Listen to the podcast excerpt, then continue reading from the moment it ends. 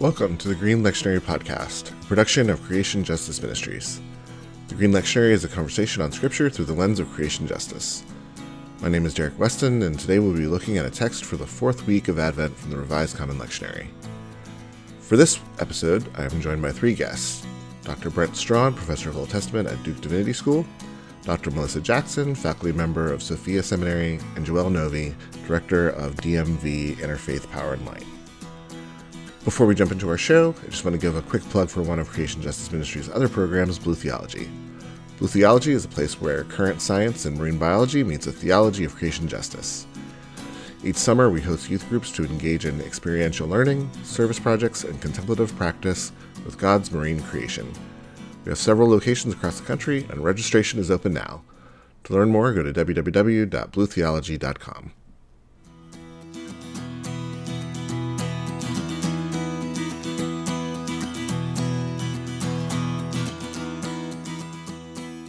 Okay, our passage for today comes from Psalm 89, verses 1 to 4 and 19 to 26. I will sing of your steadfast love, O Lord, forever. With my mouth, I will proclaim your faithfulness to all generations. I declare that your steadfast love is established forever. Your faithfulness is as firm as the heavens. And you said, I have made a covenant with my chosen one. I have sworn to my servant David. I will establish your descendants forever and build your throne for all generations. Then skipping down to verse 19. Then you spoke in a vision to your faithful one and said, I have set the crown on one who is mighty. I've exalted one chosen from the people. I have found my servant David. With my holy oil I have anointed him. My hand shall always remain with him. My arm also shall strengthen him. The enemy shall not outwit him. The wicked shall not humble him. I will crush his foes before him and strike down those who hate him. My faithfulness and steadfast love shall be with him, and in my name his horn shall be exalted. I will set his hand on the sea and his right hand on the rivers. He shall cry to me, You are my Father, my God, and the rock of my salvation. So, friends, where is creation in this passage? And Brent, maybe I'll start with you. Well, uh, thanks, Derek. It's good to be with you all and nice to be on the podcast.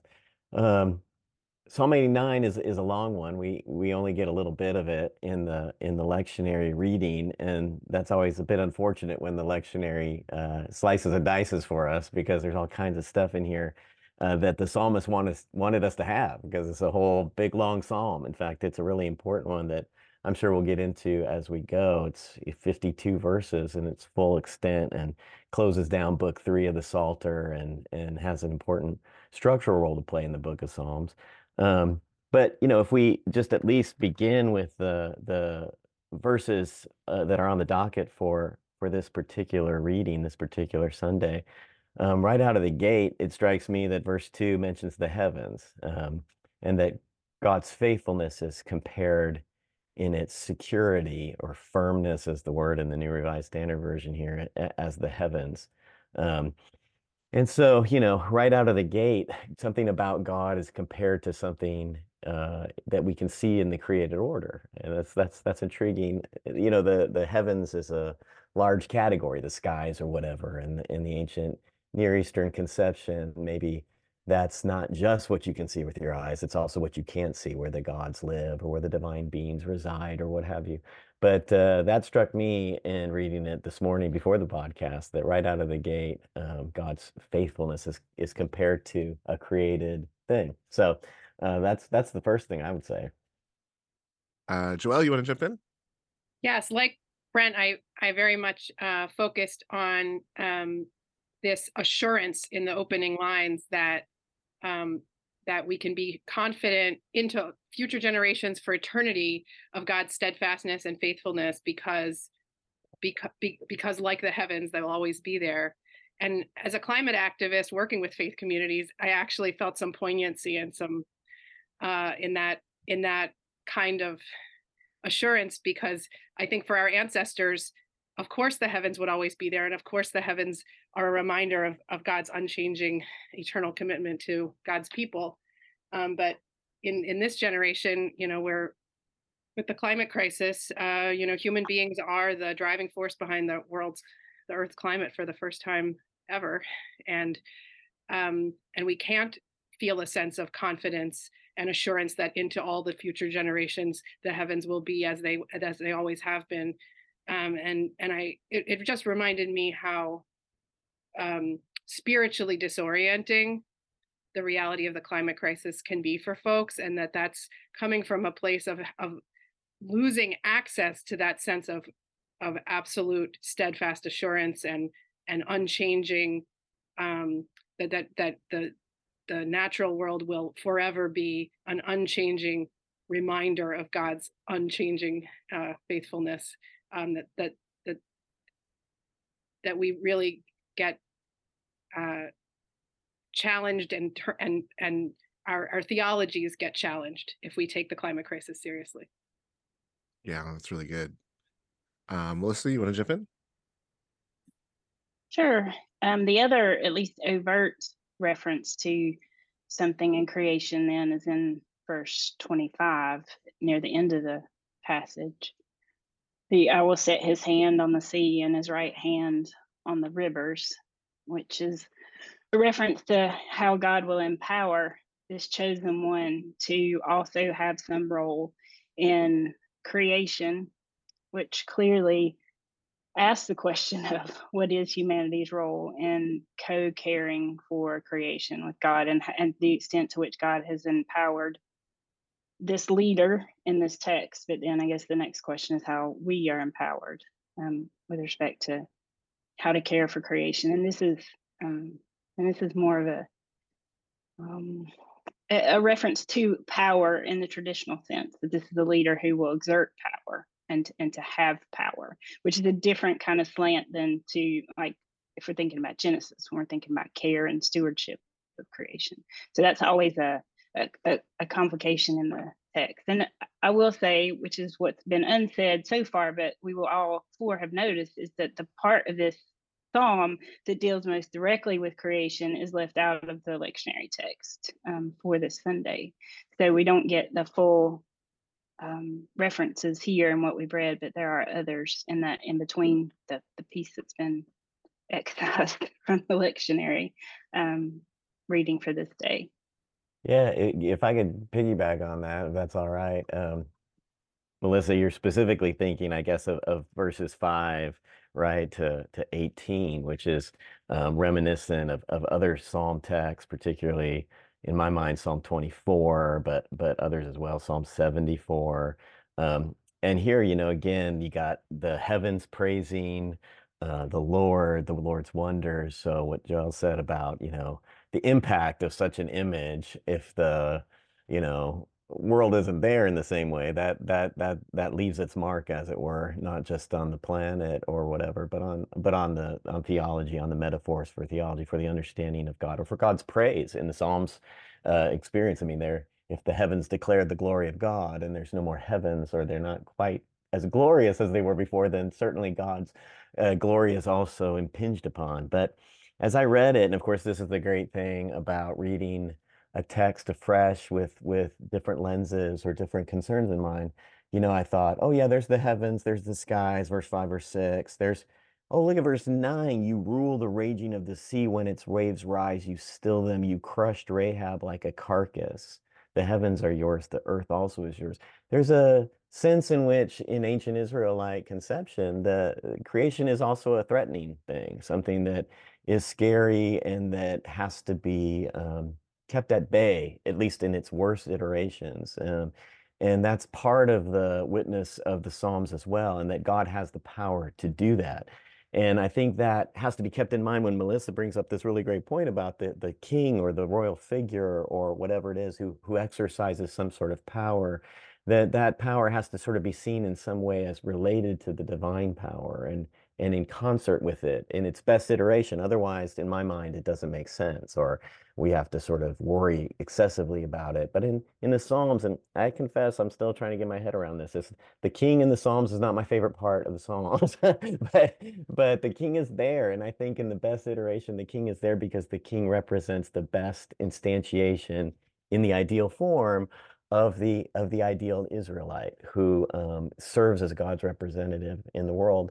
But that made me think also as I reread the Psalms that you know, well, where is creation in the psalm? In the in the king, you know, and in and in the psalmist, and also in the foes that are mentioned, the enemies that are mentioned, or in the holy oil that's mentioned. I mean, it's just sort of once you have this lens in mind and you're reading through it, there's just it's everywhere, right? And and it's everywhere in kind of nuanced ways and in ways that we might like and in certain ways maybe we don't like and we have to sort of figure out, oh, well, how are the foes part of create? What does it mean that the foes are are part of creation? And and does that make me think differently about my foes? Or might there really be foes? You know, all kinds of interesting things like that. But but I I really wanted to uh, underscore Melissa's point that there's all kinds of stuff that's sort of left out in that that key section, which is really the praise of God before this before the psalmist starts thinking hard about what's happened to the king because the greatness of the king turns out well it hasn't been so great at the end of the psalm.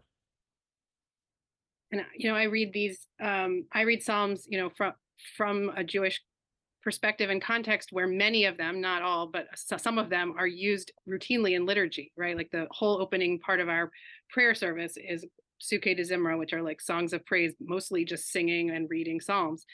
Um, and in that context, these recitations of how nature praises God, you know, the the rivers the rivers rush and the and the birds sing and the and the waves crash and and the it's always implicit in that as melissa raised it's like well what is our role in this? What is our role in this chorus right? And if if that recitation of the natural world praising god each in its own way um uh you know is is recited by human beings who are are saying these psalms you know in a worship in worship, it, it implicitly sort of says, and our way of doing that, you know, our way of doing that is by singing these psalms.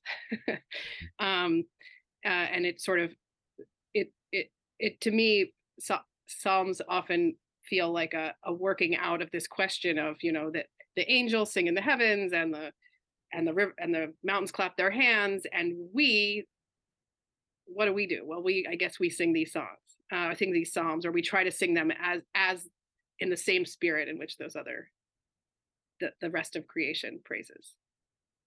And don't you think, Joelle, that that does something to us, right? I mean, if we do that enough times, we start thinking, you know, words of Psalm 96 and 98 are kind of what you're evoking with the, you know, the rivers will clap their hands or the trees. I mean, who knew that that rivers had hands, you know, that they could clap, you know, but but if I read it long enough and it starts getting into my bones, into my imagination, then, you know, I I can become, I think, a different person, mm. um, at least in my thinking about the world that, that it's sort of um, the, the heavens are filled with the glory of God for that for that matter or uh, you know um, to, to quote John Calvin, the great uh, Protestant reformer, you know, that the world is the theater of God's glory. I think the Psalms are, uh, and the recitation of the Psalms, as you're saying, is a kind of a way to suddenly experience that, not just sort of think it, but kind of feel it at a profound level.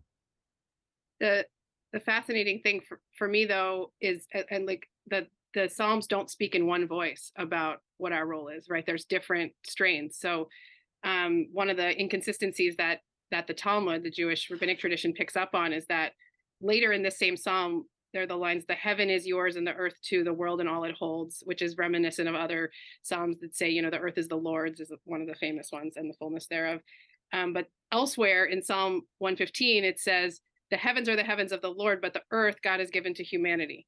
Right. So the the the Rabbi Levi in the Talmud picks up on this inconsistency. Which one is it? Is it that the that the earth is the Lord's, or is it that the earth is the Lord's and the, the I mean the heavens are the Lord's and the earth has been given to humanity, mm-hmm. and that and this is often a, a a way the Jewish rabbinic tradition raises a potential contradiction and then resolves it as actually mm. consistent. And and the the way they resolve is to say, well, the heavens and the earth both belong to God before a blessing is recited. But after a human being acknowledges the divine source of the earth of the earth so like you're holding an apple in your hand and it belongs to god and then you say you know blessed is the one who brings the fruit of the tree before you eat it and if you do that then then the earth ha- has been given to humanity hmm. um which uh is one but so that that just this psalm just reminded me of that sort of mm-hmm. discourse around like where where do human beings fit you know the, the heavens the heavens uh, and and uh, and god and the angels you know are are are depicted a lot and the animals and natural world are depicted and then there's this sort of question mark about where where we fit and where our voice fits um, that i think gets mm-hmm. elaborated and worked out and and has multiple um, possibilities expressed in the song mm-hmm. well and and brent you threw in a you threw in a complication here right you mentioned that the king is part of creation um but then you also mentioned that the foes are part of creation. And that is incredibly problematic. um because I think part of, you know, if we look at the scripture, we we see these places where we are looking at creation with reverence but also with a little bit of fear and if we, I think part of our issues with our theology with creation is that we have oftentimes treated creation as a foe, a foe to be conquered, a foe to be overtaken, a foe to be to to make submit to our will. Um that when we when we add creation to the list of foes, I think we have um we have a really dicey way of looking at this that becomes incredibly problematic um, but also seems very consistent when we think of the fact that these things that Joelle, as you said earlier, have been for the vast majority of human history thought of as permanent, as unmovable, of unshakable and we are now at a place as humanity where we can conquer it where we can make it do what we want it to do. Um mm. it's it it's a com- it's complicating. It feels like it's a it's a complicating uh part of the image here. Yeah i mean if i can jump in and really kind of echoing some things that joelle brought up already it you know it's like um it is disconcerting to think about creation as a foe or parts of creation as a foe, especially if kind of we want to really develop a robust theology of creation and creation care and all that jazz. Um, but I think it's probably also important to not skirt that idea, even if we want to ultimately uh, contain it or or transcend it in some sort of way.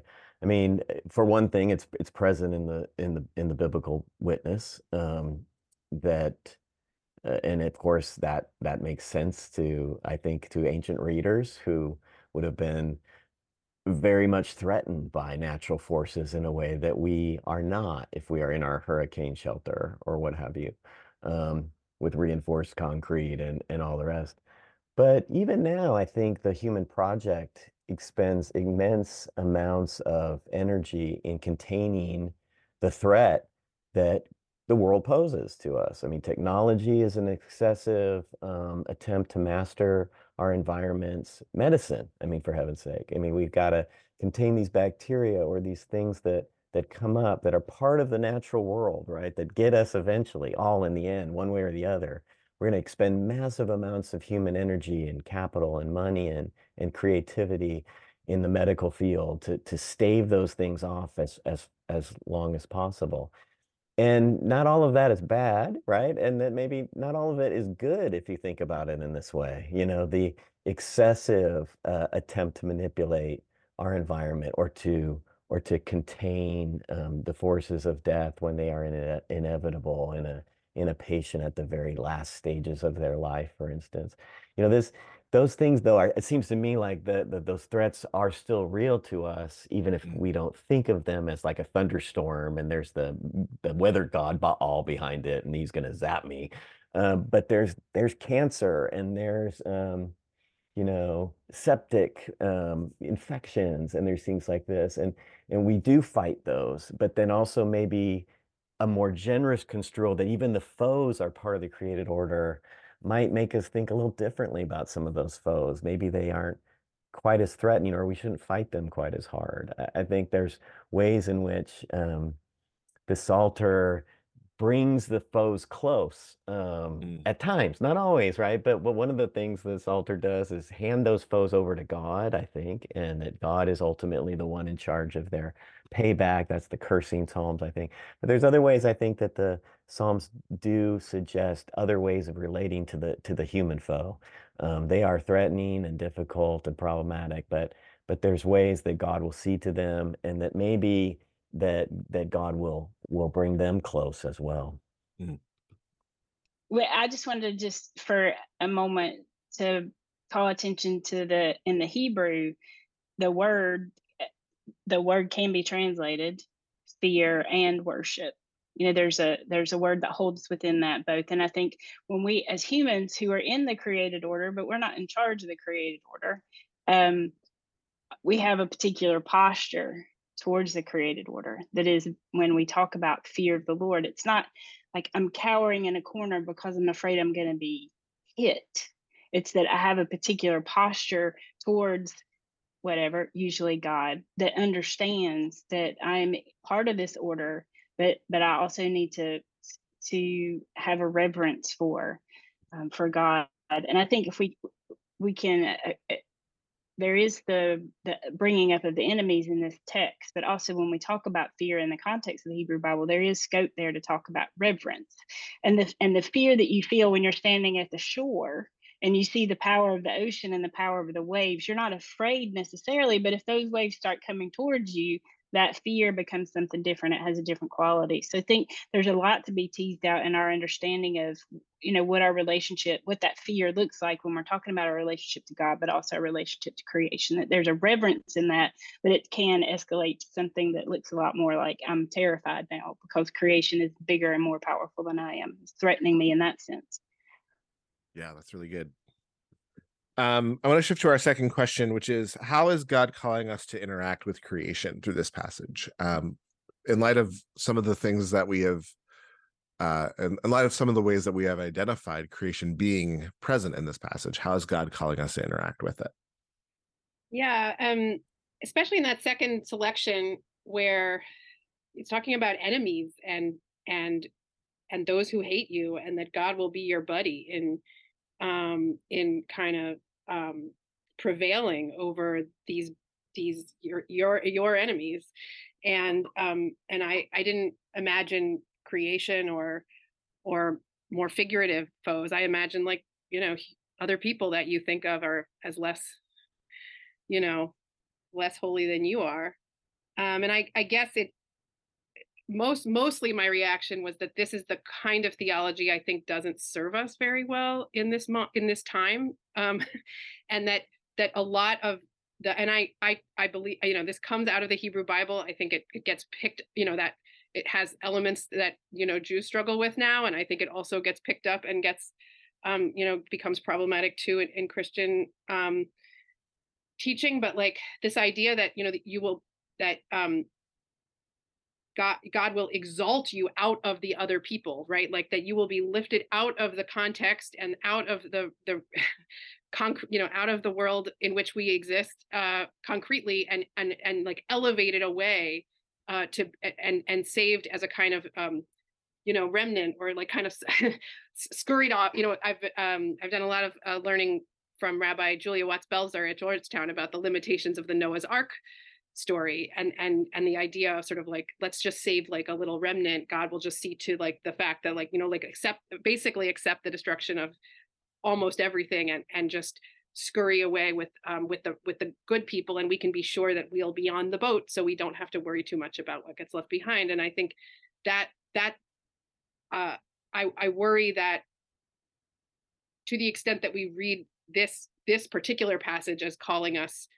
to have that kind of orientation i think it it it um it creates a competitive zero sum world in which we have to compete with each other to be god's chosen uh selection selected you know uh uh you know on the um to make the team to make the cut. Um and it also um imagines that our salvation will will carry us out of the out of the the context of our of our world on earth. Um uh, when we really, you know, I, I think that the climate crisis calls us to deepen our sense of interdependence, to expand our sense of what's worth saving, to imagine a, a, a, God who who cares not just about, um, you know, those who God wishes to exalt, but about absolutely everyone, including the people you sometimes think of as your enemies. Um, and so my my I don't I don't know if this is too um too counter counter too too challenging for for this this conversation but but my my first reaction was that I, I struggle with with with this particular theology and I don't I don't know that it's the strain of our traditions we want to really lean on in this moment. I think it actually doesn't doesn't help us a whole lot. Yeah, I think that's fair. Uh Melissa, you want to jump in? Sure. Um, I think this is where you know the, the lectionary giveth and the lectionary taketh away. Um, it's I don't really know if we can faithfully read this part of the psalm without reading the second part of the psalm, mm. because we have this affirmative first half, and then we have this second half that says, "But," right, which is which is the Hebrew Bible's position on kingship throughout. Like mm. we want it, we don't want it. It's a good idea, it's a bad idea. It's a it's it's God's idea, it's human's idea. Like we're there's this, and those passages are interwoven with each other, and there's never a final decision. And so this psalm takes that question up, like what is kingship for Israel? And it, it was, and and Brent's already talked about this. Like it's it, it it's a good thing, except when it's not a good thing. um, so so I I believe here then we have permission to take up both sides of the conversation. Mm. That is this a theology in the first part of the psalm, the psalm, the text that we're given for this Sunday? Is this the theology that we want to hold on to? Or do we want to choose the other? Or do we do what I think scripture wants us to do, which is to hold those in tension, um, which is more complicated but it's also more organic and it's also more true to who we are as humans who do the right thing sometimes and and then don't. Hmm. um and I, of course that i didn't anywhere in there say creation. So so what does it mean when we interact with creation? Well it seems first of all we need to make sure that hubris has not got a hold of us And that we do think we are like David and we do have our hands on the sea and the ocean and the rivers, that creation is ours to try and bend to our own will. But yet maintain the idea that we do have a responsibility and it's been given to us by God in some form. And so we darn well better take that seriously. Mm. Um, mm. yeah, I'm going to stop there. Brent, do you want to jump in? Yeah, I'm thinking about what has been said, and I think it's it's very helpful and and and insightful and interesting to ponder this question. Particularly, it goes back to my initial comment or two about you know my own pondering of the the royal figure. Um, and I think the only way I can, as I said, make sense of the royal figure is in the it in its best possible iteration. I mean, its best possible iteration this is the sort of benevolent monarch who um, takes care in the ancient Near Eastern world of widows and orphans. I mean, that's one of their primary things to do was to take care of of people who are down and out and to promulgate law, just law, and all the rest. That's the ideal. Of course, the real never mentions the ideal, and so that's why the uh, Bible is full of stories about uh, these kings. Even Israel's sort of favorite king, David, right? Uh, they preserve the most horrific stories about what David did. Um, and yet he doesn't get censored. He still is in there, you know, and the Psalms, so much of the Psalms get sort of dedicated to him. And so it's a very curious thing. Somehow we have to think it through. And I, I confess I haven't done it, um, at least not to my own satisfaction. I know there have people who've spent a lot of ink and time on it uh, and think, think higher thoughts and better thoughts than mine on it. But but I do think, in light of what's been said, a couple things might be helpful in the call to action. One one might be to say, we are not the king, you know, you know, the, and the average Israelite wasn't the king. Uh, the average Israelite who may have said a psalm might have thought about the king, thought about the monarch in a highfalutin, elevated way. but they knew that they weren't that person. And so maybe we arrogate to ourselves too much when we sort of put ourselves in that position.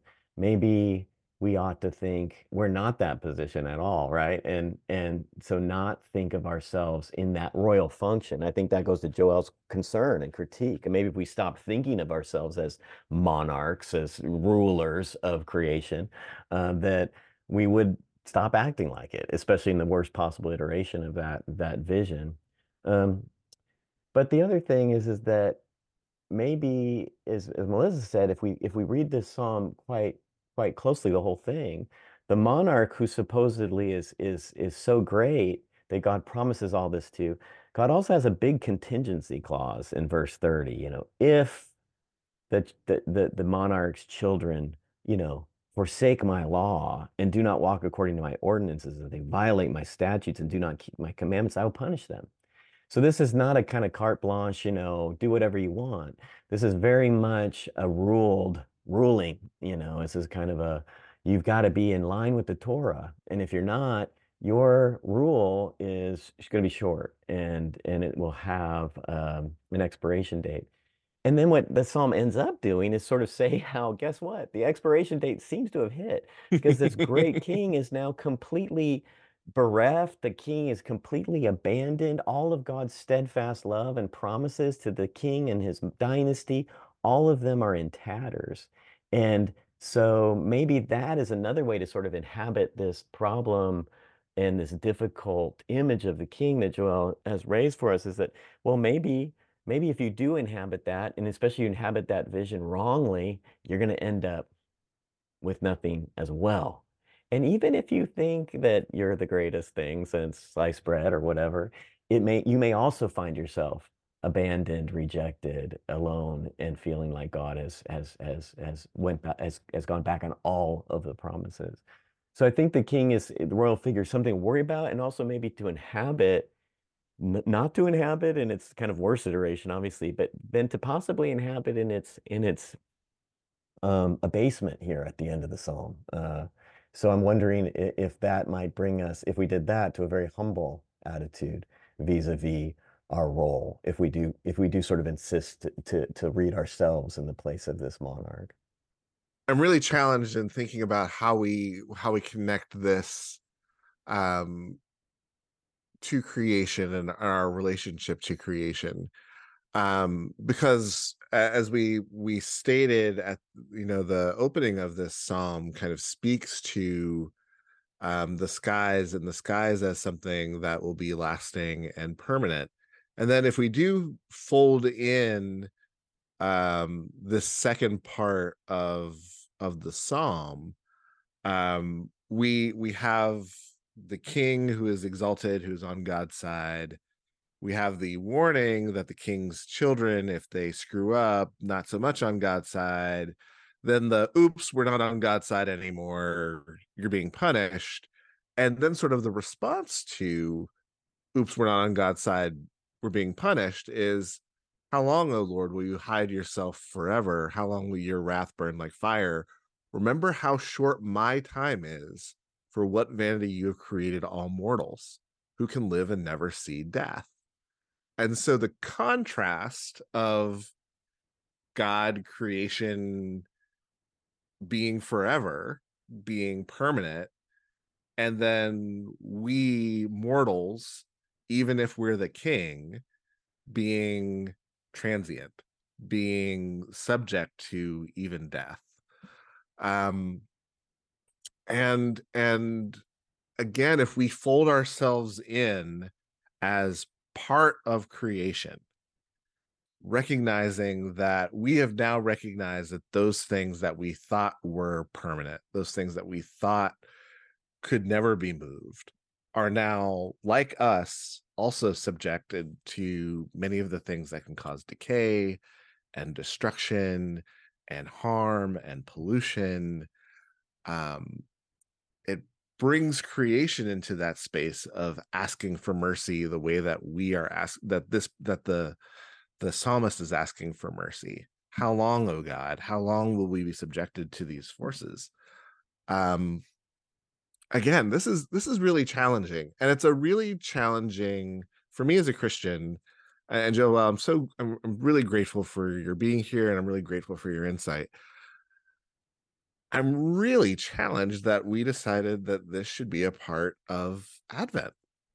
that we we and and and not only not only did that we uh, thought it should be part of Advent, that we then like cut it off at the knees and didn't give the full picture of of the role of the king. Um, so I, you know, I, I think one of the things that we often do on this podcast is really um muddy the water. and I and I think that's that's what this, you know, I think this is asking us to struggle with um with some big complexities. One of which is what is the role of, you know, dominion domination. Um how far can we take that before we get to the place where we have turned our back on god and we've turned our back on god's creation? Um oh, there's a lot of complicated things here. There's a lot of messy things here that are not just simply let's be happy about a good king which is i think what the lectionary folks wanted us to do so with all that in mind where is a call to action here? How do we how do we how do we i know now that now that it is clear as mud um how do we how do we take this incredibly complicated view of creation of what authority and domination and dominion look like how do we take this and turn it into some sort of call to action for what it means to be faithful um faithful stewards of creation faithful um members of an ecosystem how do we take all of this and and move it forward to a call to action um do you want to jump in Sure. Um, the I, I share your struggle with kingship as a metaphor. Um, and uh, in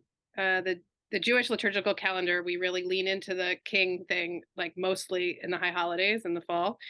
Um, and we sing Adonai Melech, Adonai Malach, Adonai Yimlech Leolam Va'ed. God is the king and will be the king forever and ever.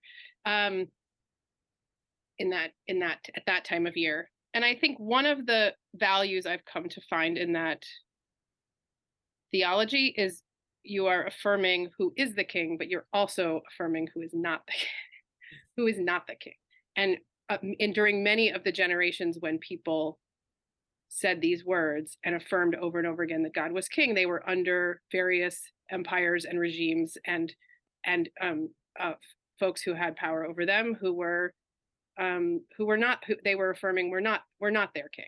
Um, and um, maybe today that's um, the corporate powers that would seek to destroy our planet, um, and maybe that's you know the industrial polluters that have prevailed in destroying the one and only world we have. Um, uh, you know, and not been held accountable largely for for you know generations and um, uh, like I think I think and and we can be reminded by this imagery that affirms God's kingship over the natural world also about the limitations of our own role. So you know if if, if we are affirming that God should set the you know set the the clock of, of the seasons and and should bring forth the you know the tides and whatnot then like our our our through you know industrial pollution like you know unmooring those systems and and becoming you know it's it's really inappropriate to step into that role when when when these psalms affirm that that is God's role. Um, the the one other um, the one other place I I feel like this kind of affirming God's kingship and God's uh, dominion on the earth can be valuable is about kind of challenging capitalism a little bit. And like when we say the earth is the Lord's and the fullness thereof, or the text in this psalm is the heaven is yours and the earth too, the world and all it holds. I mean, that has to put a little asterisk at least next to the fact the way we operate, which is that each of us think of ourselves as being able to own land. I mean, own parts of the land that we that we are on, uh, and many of us as as um, as settlers on that land, right? So, um, so I, I guess I I hope that we can find a call to action in even in these texts that kind of affirm God's kingship and God's dominion in a very um, classical way by by sort of using it to contrast with well, who is not king and who is not uh, does not have dominion over the earth, and and maybe that can be a, a good lesson for us. Melissa? I would I would add another thing is that anytime we're in the Psalms, we are in a worship context. Mm-hmm. So if we think of worship as an act of the gathered people, then one of the calls to action would be to invite this conversation, but also this rehearsing of the acts of God into our worship and allow that our worship can be a time to grapple with the complexities, that it doesn't have to be something sort of clean and clear, that praise doesn't have to be devoid of question, or that um, to accept one viewpoint is to reject another, that we can hold viewpoints together and allow that complexity to be part of, of how we are as a gathered people in worship. Um, and then if we think of kind of for Christians, at least the final act of worship is descending forth, that then we carry that posture into the world and that we are in creation as complex beings, that we don't place ourselves in a hierarchy that puts us above um, that creation in any way. Um, so, I, yeah, I think that's another piece that's that's action is the the worship nature of the Psalms and how it it it calls us to bring that complexity into our worship life as a community. Thank you for that. Yeah. Brent. Yeah, I think Joelle and Melissa have already hit the best things. I'll just uh, re reiterate a couple of points. Um, one is, I think Melissa's point about holding things in tension is very useful. I think it's also something that is difficult to do sometimes for long, um, or at least it's hard to do when we need to do something that's action you know, based. Mm. You know, we're going to have to ch choose one of these options. And so I think we can think about the tensiveness or or the multiple range of options that scripture gives us on on any sort of topic as um, a kind of we can think about that prudentially as well as theoretically not just that these are kind of held together or offered as as options but maybe prudentially they give us options that we should ponder in the particular moment at hand. And so as has already been said the moment at hand suggests that human beings should probably not think of themselves in uh, royal um, categories and never in the in the in the negative sense of that that metaphor but in the positive sense, perhaps so. Invasive species, I mean, kudzu, you know, and these are things that are overtaking the South. Maybe it wouldn't hurt to bring some goats in to beat some of that back before all of Georgia is taking over. That would be a kind of benevolent, um, you know, control, as it were, bringing bringing the goats in to beat the kudzu back or something. So Mm. again, I think some of these things can be viewed in, in negative or, or positive lights. We want to obviously hit the positive ones and and that's the hard thing because as, as human beings we, we we tend toward the negative but I, I think that tensiveness helps us maybe think about prudential options and and what the best case uh you know is is, is what what's what's called for in this particular case.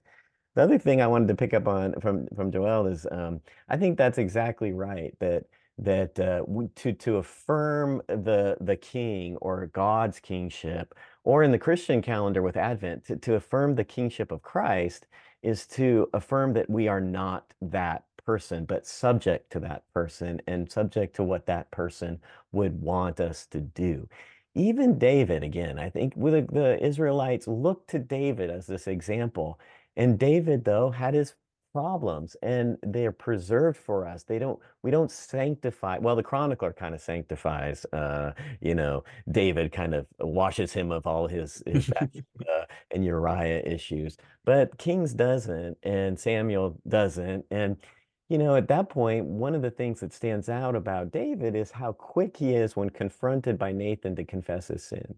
maybe that is one of the reasons why Israel valorizes David, uh, not just because he's good on the harp or he can, you know, compose some rhymes, but because he's quick to to to confess. And so maybe there is even in the king motif a, a place for us to think even the king has to confess. Mm. And and look at what happens in Psalm 89, right? Psalm 89, the king is ultimately abased. And in light of the conditional clause in the psalm, it really has to be considered that the king is abased because disobedience has happened. I mean, this is a, a Mhm. psalm that seems to know of the destruction of Jerusalem and all, all the rest. So the abasement of the psalm in my mind, so of course the first part of the psalm is in Advent because this is about the, the kingship of Christ. But the second part of the psalm, the abasement, that should be in the Passion Week. I mean, that should be Mm. in in the lectionary for for Passion. It's not, I don't think. I tried to search real quickly. so. Um, but the ending of the psalm too, I think, is really important to think about because maybe if we inhabit the full psalm, we say, ah, we have made mistakes in the royal role, maybe by by Mhm. arrogating ourselves to it. And now all is lost. And as you said so well, Derek, where is God now? How long? Now we're confronted with our mortality, the mortality and limitations of our whole ecosphere. What what then? Lord, remember, remember, rem, you know, this lament. And then just the this little uh, hint of of hope at the end with "Blessed be the Lord forever, Amen and Amen."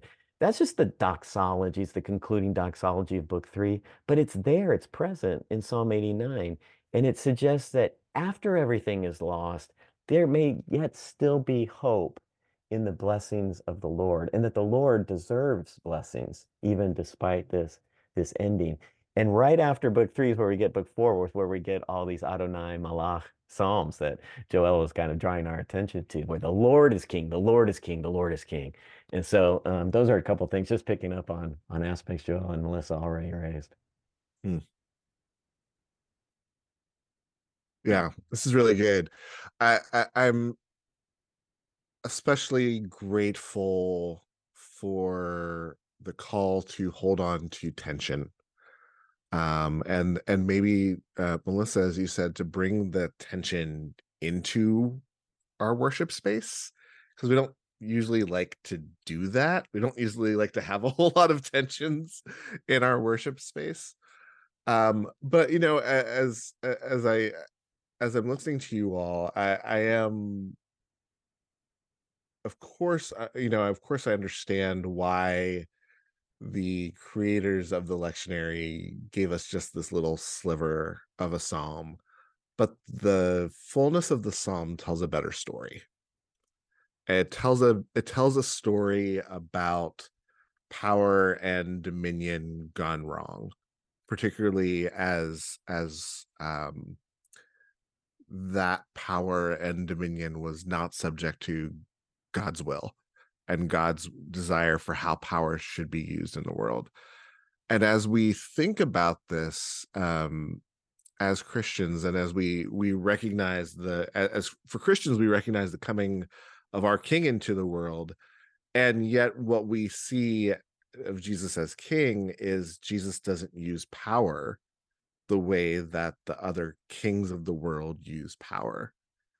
And so to have this psalm that gives us kind of this complete this complete rise and fall of power and and put that in context of Jesus who uses power so completely differently than the kings of the world. What a what a much richer advent conversation that would be lectionary writers. Um, so so I I am grateful to you all for bringing that complexity into this conversation because I think it's I think it's really what what is needed and required for us to think about where creation is in this passage. So thank you all for this really rich and um and not easy um not neat not clean but pretty um pretty rich conversation thank you all for this Thanks, Derek. Thank you.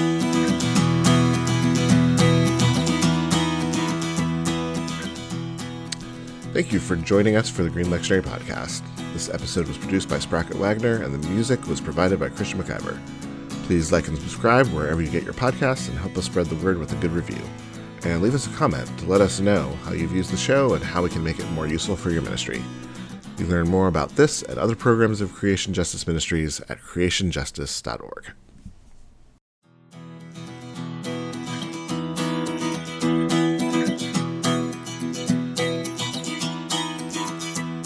Our story comes alive within these pages.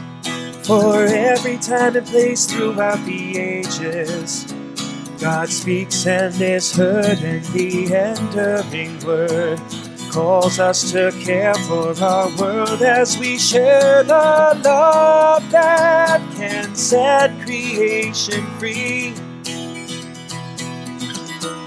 restoring the earth to wholeness, peace, and harmony. Let the songs of the water, land, and sky resound, cause together we're all bound within these pages. There's always new life to be found.